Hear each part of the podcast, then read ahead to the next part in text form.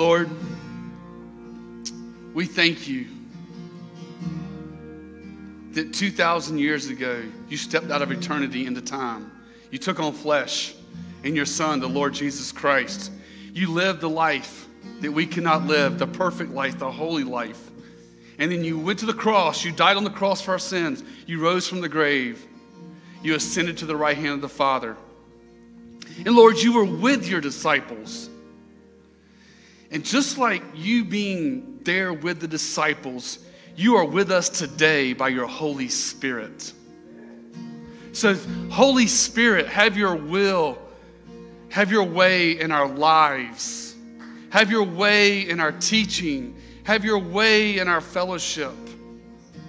Be exalted in this place, Lord. Lord, let no flesh glory in your presence, but let us exalt you, Lord Jesus.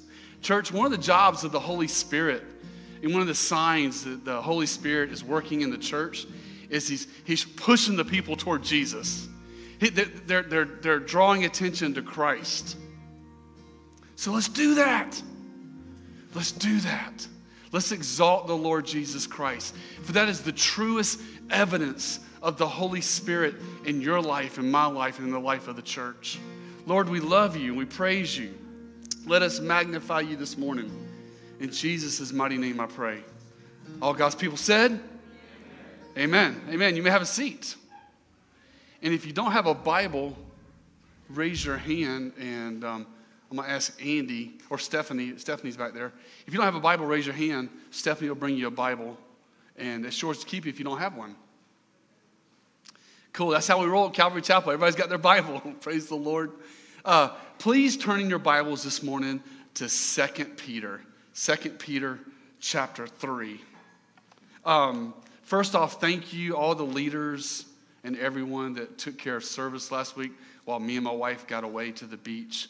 We had an awesome time uh, kicking back on the beach, reading our Bible, spending time with the Lord, going fishing, and just having a good time with my family. So thank you to everyone who helped out with um, service last week. It was great to get away. Um, so thank you very much. So this morning we are finishing up Second Peter, the final chapter in, uh, in the book of Second Peter. And I want to open up the service with reading the very last verse in Second Peter. Let's take a look at it. Second Peter chapter 3, the final verse, which is verse 18. Verse 18 says, Peter, these are Peter's final words. After these words, we don't hear nothing else from him because shortly after this letter is written, he will be taken out and crucified upside down, and he'll lose his life for the cause of Christ. So these are his final words to the church. In verse 18, he says, But grow in the grace and knowledge of our Lord and Savior Jesus Christ. To him be the glory both now, and here it is, guys. Look at it in your, in your Bibles. The final verse, to the day of eternity. Are you ready for eternity? Are you ready for eternity? Think about it. When we leave this life, how long are we going to be gone for? Forever.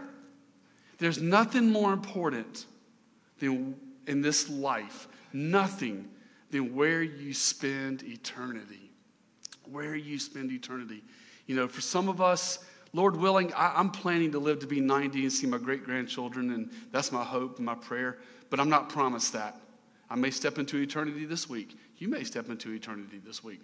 So, the most important thing in this life is that we get our eternal business settled with the Lord. There's nothing more important than coming to know Jesus Christ as your Lord and Savior and knowing the love and the grace and the forgiveness of God, and not to mention eternity in heaven. Praise the Lord. There's nothing more important than that. So let's make sure we get that, man. We leave aside tradition, we leave aside religion, and we focus on Jesus. That's the Christian life. That's the Christian life. So uh, this morning, I'm going to go through the whole entire. I'm going to make my way through the whole entire chapter, Lord willing, of Second Peter chapter three, and I would like to start off with a little bit of historical context of what was taking place as Peter was writing this book. On your screen is a screenshot from Google Maps t- today. I got it this week of the Mamertine prison in Rome, Italy. It is still there to this day, and you can go and visit it. In the first century, the, the Mamertine prison was a cold, dark, subterranean cave where the smell of sewage permeated the air and rats lived in the dark corners. This was the first century prison for those who defied the Roman uh, tyrannical rule. Right outside the Mar- Mamertine, excuse me, the Mamertine prison is the Geronium Stairs, nicknamed the Stairs of Mourning. It was famous in the Roman, it was famous in Roman history for being a place of Roman execution. The condemned would be bound, strangled, and thrown down the stairs. The bodies would then be thrown into the nearby Tiber River. Among the most famous held in this prison were Publius Cornelius, stepfather of Mark Antony, Lucius Sejanus, the prefect under Tiberius, Simon bar Giora, who was the leader of the Jewish revolt in 70 AD, Paul the apostle, and yours truly, the one who wrote this book that we're studying this morning, the apostle Peter. This is the context. This is the historical setting. Okay? Peter was not in a church, he was not in a palace, he was in a dungeon. He was in a dark cave as a political prisoner, writing this letter to the Christians that were undergoing persecution and difficult times. So, the title of my message this morning that we're going to look at is Peter's Final Words. Peter's final words. And I, I, give you that historical context of what's taking place when Peter's writing this letter because I want you to notice how Peter ends this letter. He does not end this letter pleading for his life. He doesn't end the letter pleading for his life because he has found his life. And his life is in the Lord Jesus Christ. He, he, he died long ago when he received Jesus Christ as his Lord and Savior. The old Peter died, and now the new life he had was in Peter. But instead of pleading for his life, writing from this dungeon, this political prison, he's pleading with all the Christians throughout all history, including you and I today, to follow in complete surrender to the Lord Jesus Christ. Why? Because he will come again. Father God in heaven, thank you, Lord, for your word. And now, as we dive into it, um, verse by verse, Calvary Chapel style, Lord, Lord, let the words come alive and challenge us, Lord, to do what Peter says, to live in complete surrender to you with our eyes focused on eternity. In Jesus' mighty name I pray. Amen. Amen. All right, guys, Second Peter chapter 3, verse 1. Peter says, This is now, beloved, the second letter I am writing to you, in which I am stirring up your sincere mind by way of reminder that you should remember the words spoken beforehand by the holy prophets and the commandments of the Lord and Savior spoken by your apostles. Now, in these opening verses of 2 Peter chapter 3, verses 1 and 2, the first thing Peter stresses to you and I is what? He, he uses the word stirring up in verse 1. He uses the word reminder in verse 1. In verse 2, he uh, uses the word remember the words. But what's he telling us to do? Remember the word of God. That's the first principle of living with an eternal perspective is we got to remember the, the, the, scriptures. We get to remember the Word of God. The human brain has been brilliantly designed by God to process and retain information. It is through the brilliance of the human mind men have been able to go to the moon. It is through the brilliance of the human mind that we've been able to build skyscrapers like the Burj Khalifa in Dubai, which is 2,717 feet tall. That's double the height. That's double the height of the Empire State Building in America. The ingenuity of the human mind is amazing. But more important than any science or any technological advance in this world, Peter is reminding you and I in these opening verses this morning that the greatest thing you can do with your mind, more important than technology, more important than science, more important than medical uh, technology, is to remember the Word of God. Remember the Word of God, family. As we live life, as, as, we, as we march towards eternity, we need to remember the Scriptures. The Word of God gives you and I the true meaning of life. And, which is serving the Lord. It tells us where we came from, why we're here, what will happen when we leave this life. This book contains everything you need to know for life and godliness. And it tells us how we can spend eternity with our Lord and Savior Jesus Christ by repenting and believing the gospel and by putting our trust in Him. There's nothing you can do. Christ has done it all. All you have to do is trust and believe in Him. And He gives us that. The Word of God must be firmly imprinted in our hearts and our minds. Why? Because your Bible that you're holding in your hand is completely true. It's completely true in everything it says. It is accurate, it is trustworthy, and it is reliable. And you can bank your life on it, and you can bank your eternity on it.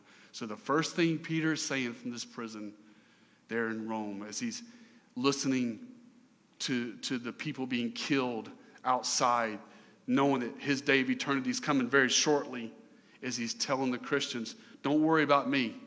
I'm set. You remember the word of God. Verse 3. Let's look at verse 3 and 4. Knowing this, first of all, that in the last days mockers will come with their mocking, following after their own lust, and saying, Where is the promise of his coming? Ever since the fathers fall asleep, all continue, just as it was from the beginning of creation. So, what's the second thing Peter is telling us here in this final chapter, his final words? He's talking about the last days. And what he's saying here is in the last days, as we get closer and closer to the return of Christ, men will mock the gospel. And specifically in this text, men will mock the promise of his return. Very, very foolish mistake. Just as the scripture tells us he died on the cross for our sins and we believe it, just as the scripture says he rose from the grave and we believe it, just as the scriptures say he's given us his Holy Spirit and we believe it, and the same we believe and we hold to because it's true that Christ will return. If you count up all the New Testament verses that reference the return of Christ, it comes out to one out of every 25 verses in the New Testament refer to Christ's return. The cornerstone, the cornerstone verse of, of, of Christ's return is, is, a reference to the rapture. And that's found in 1 Thessalonians chapter 4, verses 16 and 18, where the apostle reminds us that on that, on that day in the future, it says, For the Lord himself will descend from heaven with a shout, with the voice of the archangel, and the trumpet of God, and the dead in Christ will rise first. Then we who are alive and remain shall be caught up together with them in the clouds to meet the Lord in the air, and so shall we always be with the Lord. And I love this, verse 18. Therefore, comfort one another with these words. He came, he lived a sinless, perfect life, born of a virgin, died on the cross, rose from the grave, ascended to the right hand of the Father. He will come again. He will come again. Let there be no doubt. But what I want you to notice is, is in, in verse 3, look in verse 3 of your Bibles, like a skilled pastor, a very smart, skilled pastor, Peter reveals the real reason they reject his coming. Did you see it? It's found in verse 3. It says, Knowing this, first of all, in the last days, mockers will come with their mocking. And look at it. The NASB, some, some translations put this in different parts of the verse, but it says, following after their own lust. The real reason they reject Christ is not because they don't understand or they can't comprehend it, it's because they don't like the message. They don't like the idea that Christ will return and judge the world in righteousness. You know, they, they, they're following after their own lust, man. When you're following after the things of the world and you're following after the sin of the world, you don't like the things of God. You don't want to talk about the cross. You don't want to talk about his resurrection. You don't want to talk about living a spirit filled life. And of course, you don't want to talk about his return. I remember before I became a Christian, I was lost and I lived in darkness. But my grandma, she preached the gospel to me every time she could get a chance.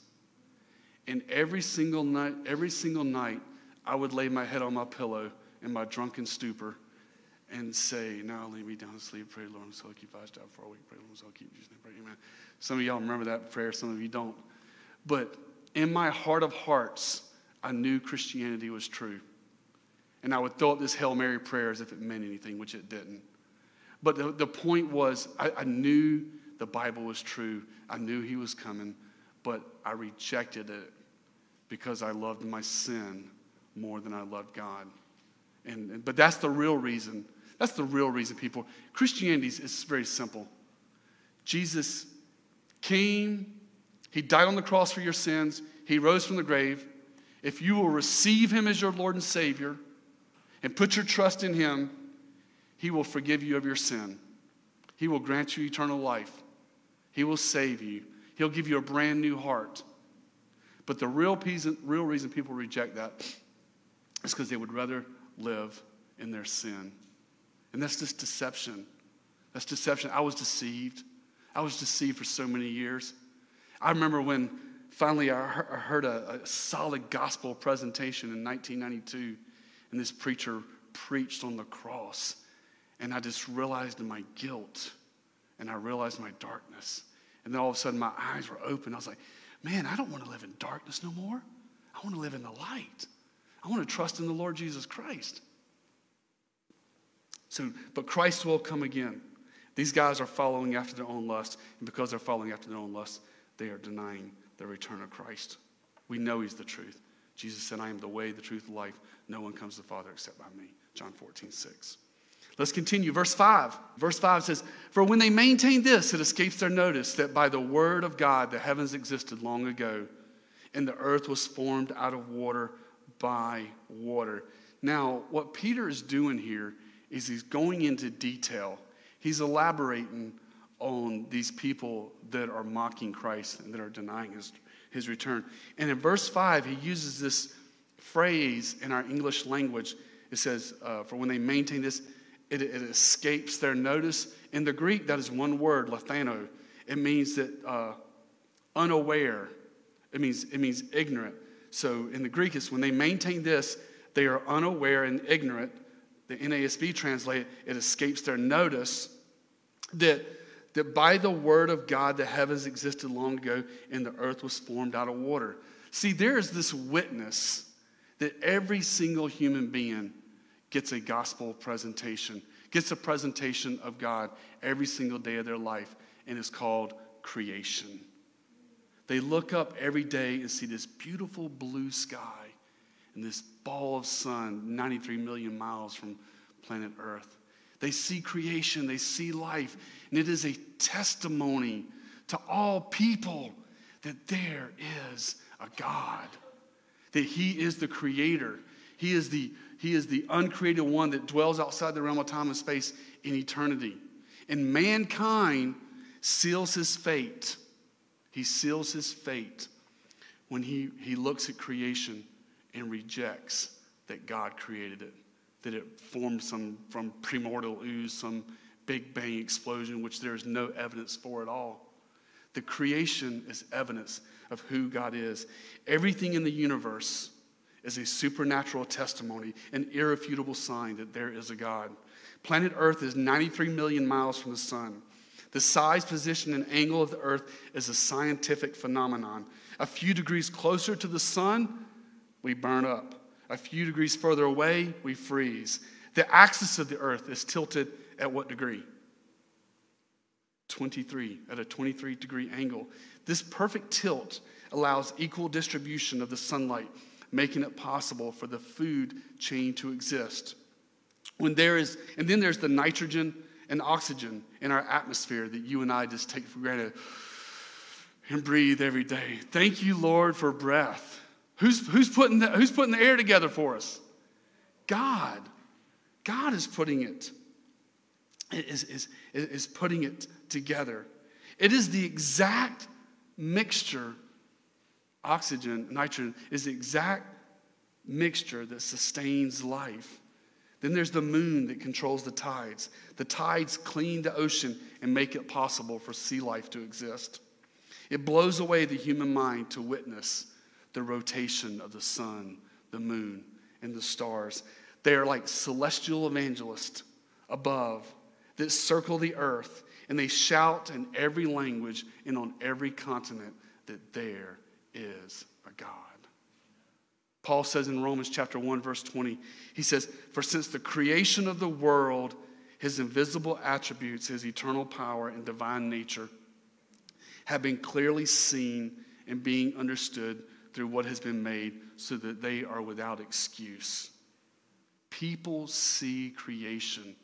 Creation commands a creator. The Bible answers that. The Bible answers why we're here because God created us.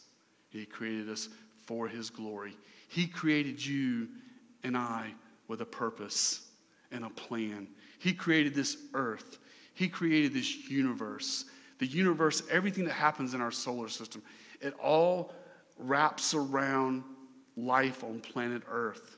Then everything that happens on planet Earth that God has created is wrapped around sustaining life for you and me so that we can live a life and serve our God and King, so that we can enjoy life. He's like, okay, I, am taking care of your air, I'm taking care of your sunlight, I'm taking care of your nighttime, I'm taking care of keeping your heart beating, I'm taking care of all the things that you take for granted so that you can live this life loving Jesus and serving Christ.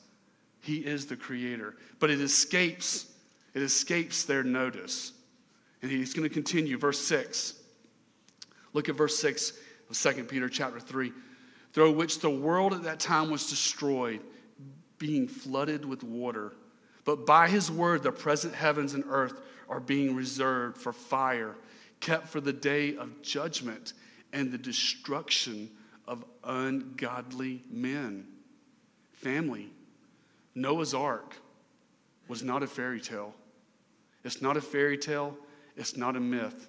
It was a real flood, it was a real ark, it was a real judgment. Sometimes I wonder why people, why, why and we've done it too at the Ford House, but why we decorate our kids' rooms with Noah's ark. You know, because it's cool. You see the animals and the boat, but that was actually a judgment. that was actually a judgment that, that God brought. That was God's judgment on sin brought on the world back in the days of Noah. And the scripture is telling us this morning in the New Testament, here in 2 Peter chapter 3, that another judgment will come, except this time it will not be with water, it will be with fire, according to verse 7. Verse 7 says, For the, but, the, but by his word, the present heavens and earth are being reserved for fire, kept for the day. The, two, two reasons. Two reasons the, the, the fire will come, according to verse 7. Look at verse 7. He says, number one, for judgment. There'll, there'll, there'll be a judgment on the physical universe, on the physical world. There'll be a complete removal of disease. There'll be a complete removal of sin. There'll be a complete removal of evil. See, we live in a fallen world. We, li- we live in a fallen world marred by sin. But God says, one day I'm going to create a new heavens and a new earth and there will be no disease, there will be no sin, there will be no evil. Sometimes that's hard for you and I to get our minds wrapped around. Welcome to the club. But it's what the scripture says, and it's what God says He'll do. And the second thing He says there in verse 7, notice, He says, For the destruction, look at it, for the destruction of ungodly men. That's what it says there.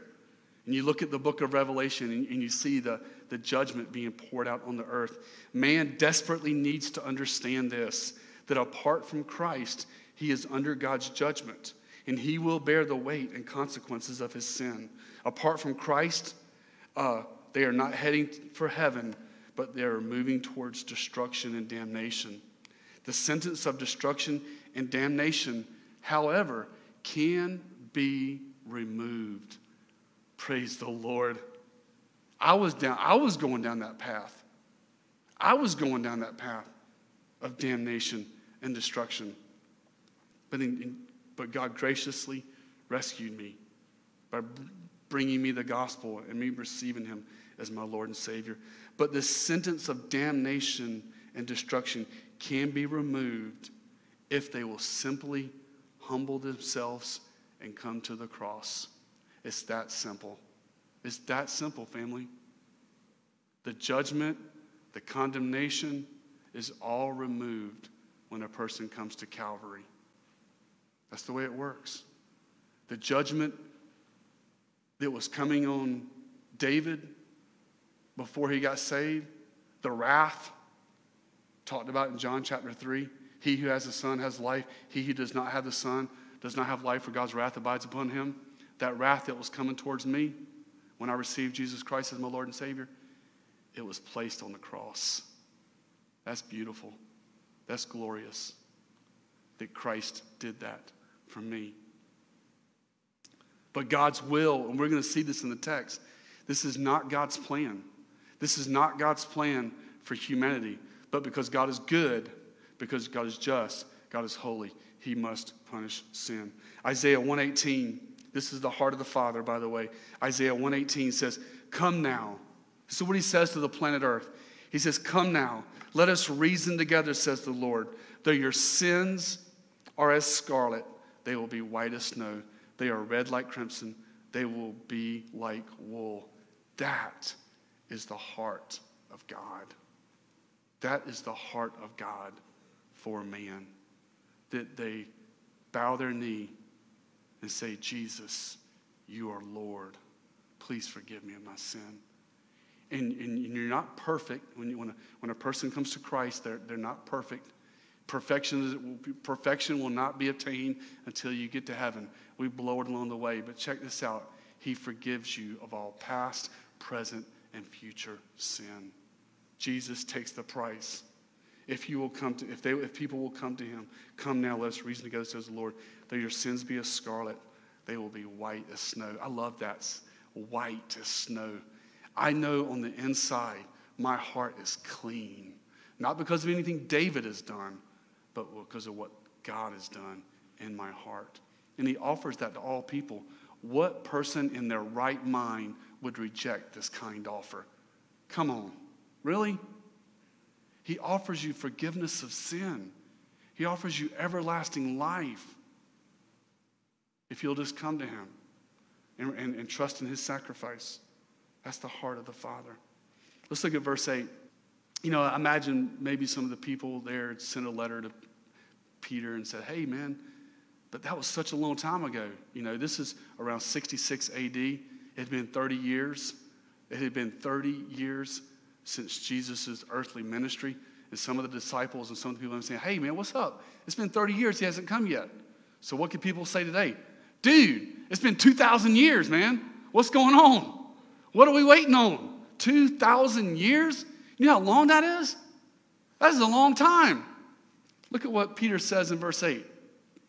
Verse 8, he says, But do not let this one fact escape your notice, beloved that with the Lord, one day is like a thousand years, and a thousand years is like one day. The first thing he says there in verse 8, he says, Do not let this one fact escape your notice. In other words, understand this.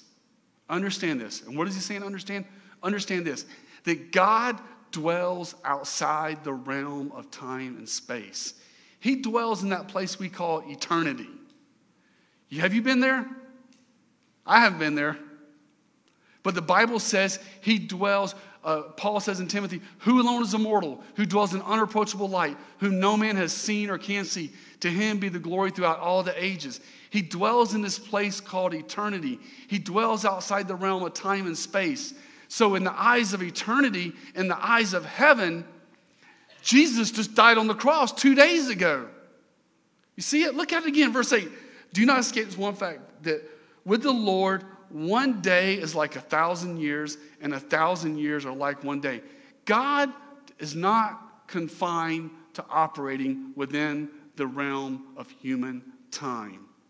Okay? He dwells outside of time. Okay?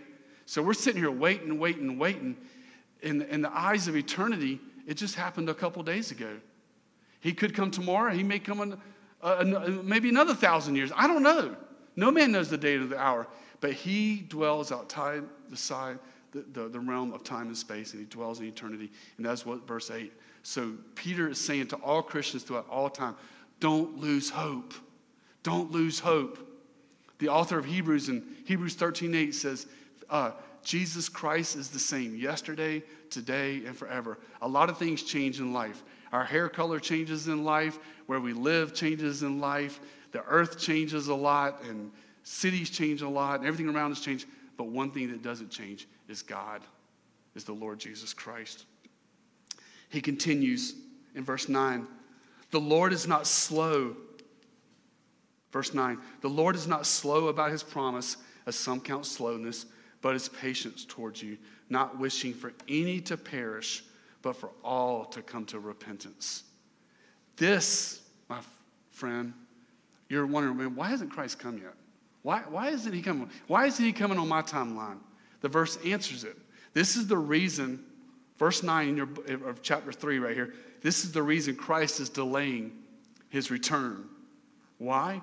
Because he desires that no one perishes.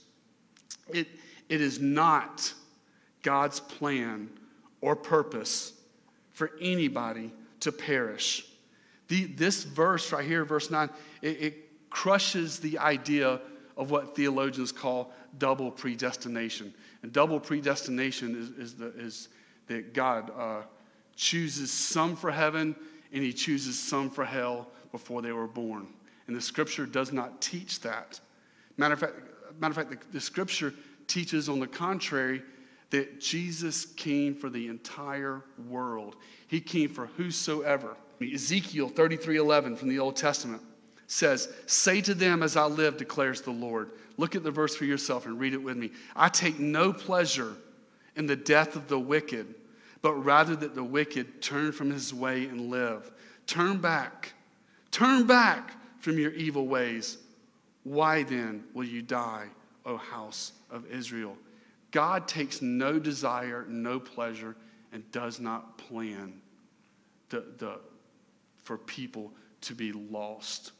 People are lost and they perish because they reject the witness of God and they reject the gospel of Jesus Christ. The most famous verse in the Bible that we see at every football game that we all know by heart. John 3:16 says what? For God so loved the world that he gave his only begotten son that whoever believes in him shall not perish but have eternal life. I love the King James. Whosoever believes in him.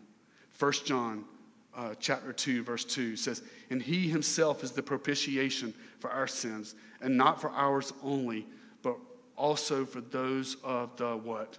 The whole world. The idea that God damns people before they are born does not align with Scripture and is not true.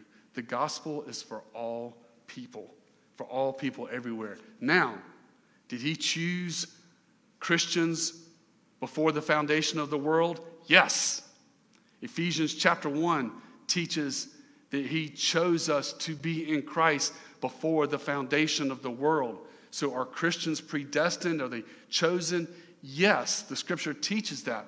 But what you will not find is the double predestination aspect that people were selected before they were born for hell. That's not, that's not the case. That's not biblical. Is that, is that hard for you to get your mind wrapped around? Welcome to the club. Welcome to the subject of God. We got to stick with what the scripture says. And where the scripture says and teaches, we hold to and we cling to.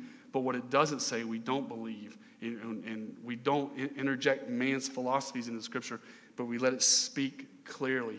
Verse 9, he's not wishing that any to perish, but for all come to repentance. That's why we have missionaries. That's why we have evangelists to go out and, and preach the gospel and win the lost over to the Lord.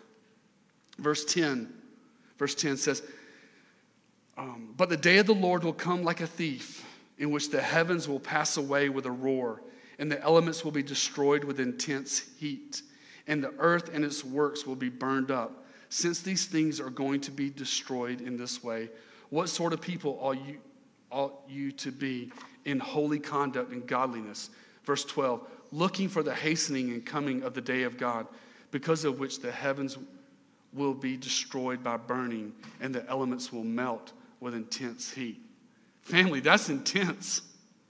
That, that's a very intense, colorful passage that the scripture is talking about that, that will be in the future. That the heavens will be destroyed, will be burned up, and the elements will melt with intense heat. There will come a day where God will completely purify and cleanse this world of all sin, evil, and disease. He will cleanse it and He will remove it once and for all. But not only that, it says He's going to recreate everything. He, he's, he's, he's going to completely, everything is going to burn up. So, don't get too attached to that new house. It's going to burn. Don't get too attached to that new car. It's going to burn. Don't get too attached to how much money you got in savings. Why? Because it's going to burn. Things that we need to attach ourselves to, do. Things that we need to attach ourselves to is faithfulness to Christ, faithfulness to His Word, and faithfulness to each other. And don't get me wrong, I'm not against material blessings and, and, and the Lord blessing us with material wealth in this life, but we have to keep it in its perspective. You know, I, I work hard on, on my savings account. I, I like to store money away to take care of things as they come up. You know, I like to get my house paid off and I like to make good and wise investments. And so we need to be good stewards of the things that we have in life, but we need to keep them in perspective. One day they will be pulled away from our hands when we step into eternity. So let's attach ourselves to what's most important in life because everything else is going to go up in smoke. So the question rises as we're studying 2 Peter chapter 3 how do we live? How do we live in light of eternity? What's the application for here and today? And I believe that's where Peter is going in verses um, 13 through 18. So let's look at them. How do we live in light of eternity? Verse 13. But according to his promises, excuse me, but according to his promise, we are looking for new heavens and a new earth in which righteousness dwells. Therefore, beloved, since you look for these things, here it is. Look at the first one in verse 14.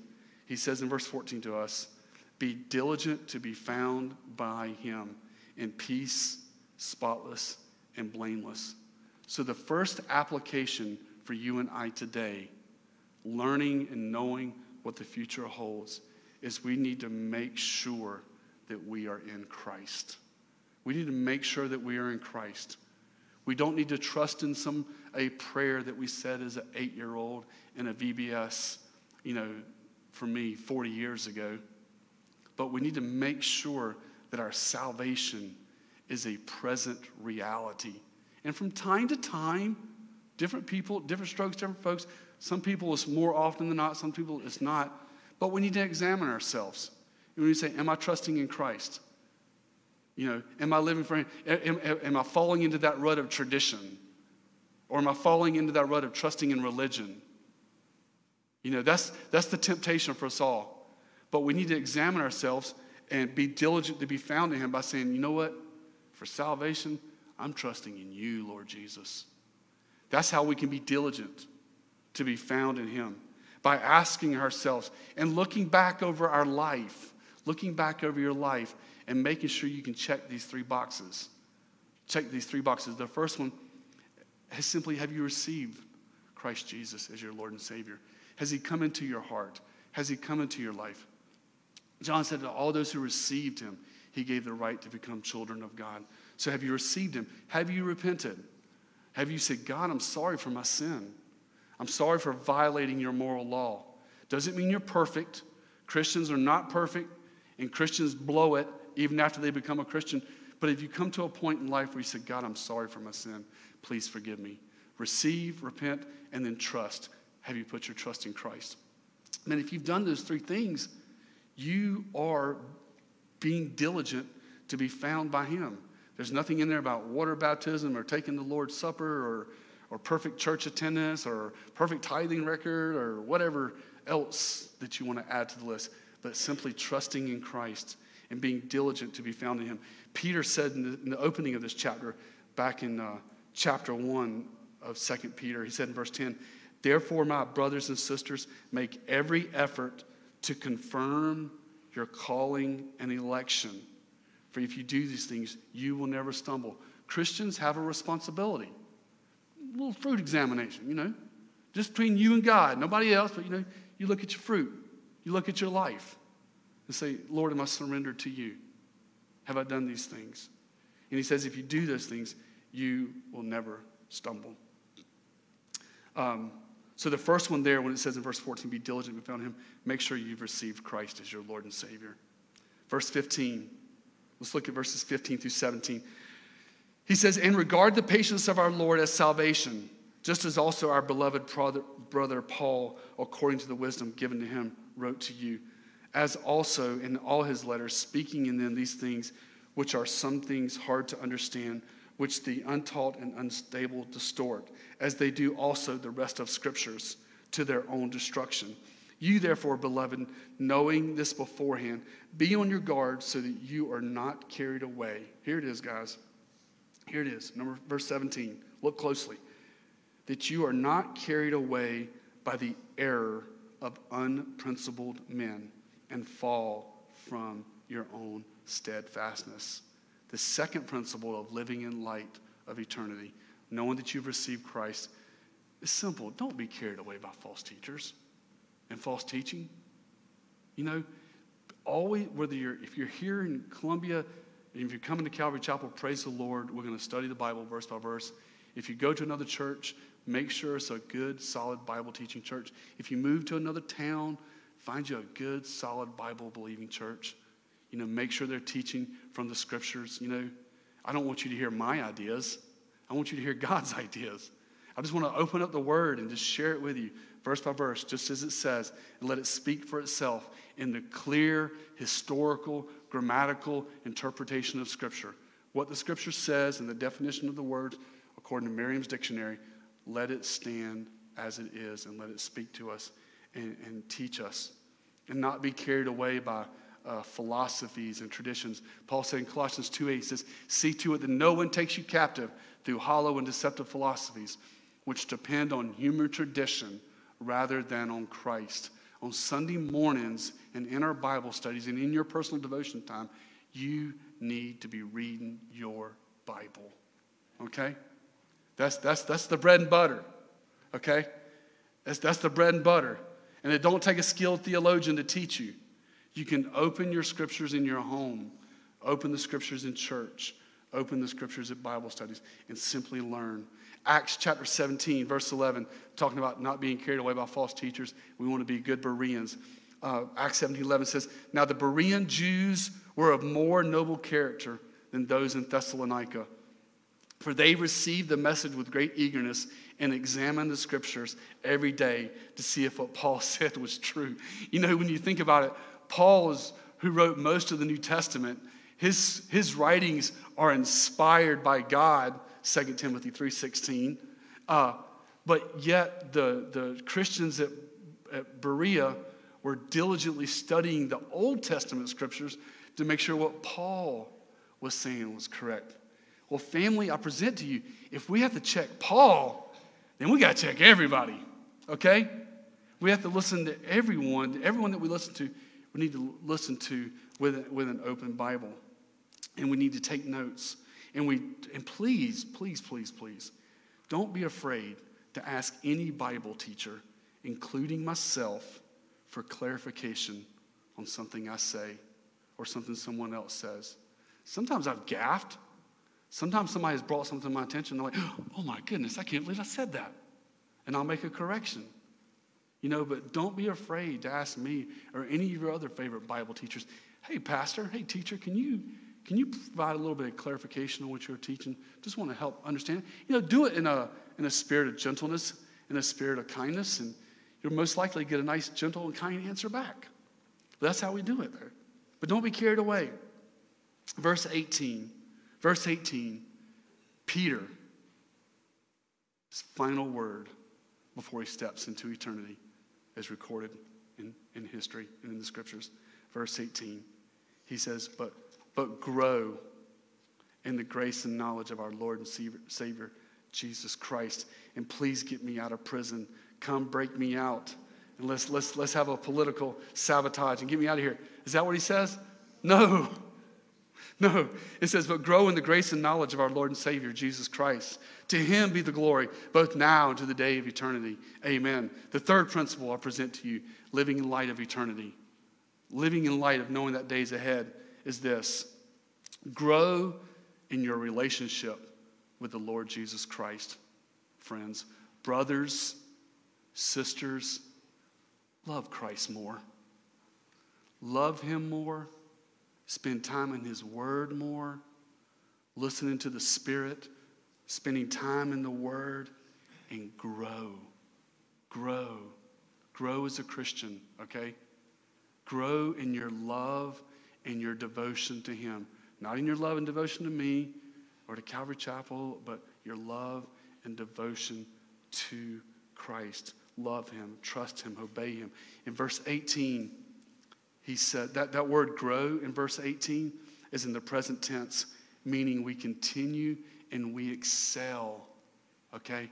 We need to excel and we need to grow. We, what do we grow in? God's grace. We've all heard what grace means. It means God's unmerited favor. Grace is God's truth, God's love, God's mercy, God's unmerited favor. I think it was Billy Graham. I'm not sure. I think he said this, but grace is an acronym for what is it? God's riches at Christ's expense. That's what grace is. Grace is God's riches on your life. That's what you need to grow in, okay? That's what you need to leave here and focus your life on is growing in grace. So many Christians I meet today, they do not understand grace. They don't understand grace. They're tied to performance. They're tied to performance. They're tied to legalism. And they're motivated by guilt in their life. And that's very tragic because that's not the way the New Testament describes grace. Grace is God's way He deals with you. Your relationship with God is based not on your performance, but on His amazing grace and His Holy Spirit working in and through you. Love Him, trust Him, obey Him, and wrap your life. I'm looking at verse 18. Wrap your life in the grace and the knowledge of the Lord Jesus Christ and follow Him with all your heart. And then the second half of verse 18, I don't, I, this wonderful verse here. He says, To him be the glory. Peter is referencing Jesus, his Lord, his Savior. To him be the glory, both now and to the. I love this. Look at that word at the end of verse 18. Now and to what? The day of eternity. The day of eternity. And then he says, Amen. Peter's day of eternity that he's referencing here in verse 18 is on the doorsteps, literally. From the Mamertine prison to the Gemonian steps to the area where crucifixions took place, where they were thrown down the steps, where political prisoners were put to death, they could hear it from, from the Mar- Mamertine prison, they could hear those crucifixions. They could hear that hollering. They could hear those people being put to death. Go, go search it online. Research what, what happened there in the first century. Peter could hear that. Okay? I don't know about you, but if I heard that, I might be just a little bit scared, a little bit nervous a little bit, little sweaty palm action going on. But what does he say? He says, To him be the glory to the day of eternity. Peter was on the doorsteps of eternity as he's penning this final portion of Scripture. Shortly after verse 18 is completed, uh, Peter will be put to death outside the Mamertine prison. And in an attempt to humiliate him, the Roman authorities will choose crucifixion as the form of execution for Peter. And church history tells us that when they took Peter out there to crucify him, and he realized, oh, they're going to crucify me, they're going to put me on a cross, because that was a first century style of execution, the same way they did Jesus. That at Peter's request, Peter requested, please do not crucify me in the same manner as my Lord, but crucify me upside down. Because I'm not, he said, he said, I'm not worthy to be crucified in the same manner as my Lord. So the Roman authorities uh, honored his request and they crucified him upside down and he stepped into eternity. Peter. He was ready for his day of eternity. Verse 18. Are you ready for your day of eternity? If you are not ready for your day of eternity, then I'm going to give you 10 things that you got to do. No, I'm just kidding. No, there's not 10 things you got to do. I'm going to give you one thing to do trust in Christ. Trust in Christ. Put your hope, put your faith, put your trust in Jesus Christ alone. And say, Lord, please come into my life. Please come into my heart. Come into my life and save me. Apologize to God for your sin and say, Lord Jesus, I trust you. And when you do that, you will be ready for your day of eternity. Let's pray. Father God in heaven, thank you, Lord, for 2 Peter chapter 3. And Lord, uh, help each and every one of us here to, to love you, to trust you, to obey you, to walk with you, Lord, and to know in our hearts, Lord, help us settle this matter once and for all, Lord, that, that, that our hope and our salvation is found by trusting in you, Lord Jesus. Lord, if there be anyone here that hasn't done that, I pray that today will be the day of salvation and they will put their trust in you. And Father, for the believers, Lord, remind us this morning it's by grace alone, through faith alone, in Christ alone. That is our salvation. That is our hope. And so, Lord, we love you and we praise you and we thank you for this awesome meal that we've had in your word. So, Lord, help us go out today, shine your light, shine your truth, shine your love and your grace so that the whole world may see, Jesus, that you are Lord. In Jesus' mighty name I pray. Amen.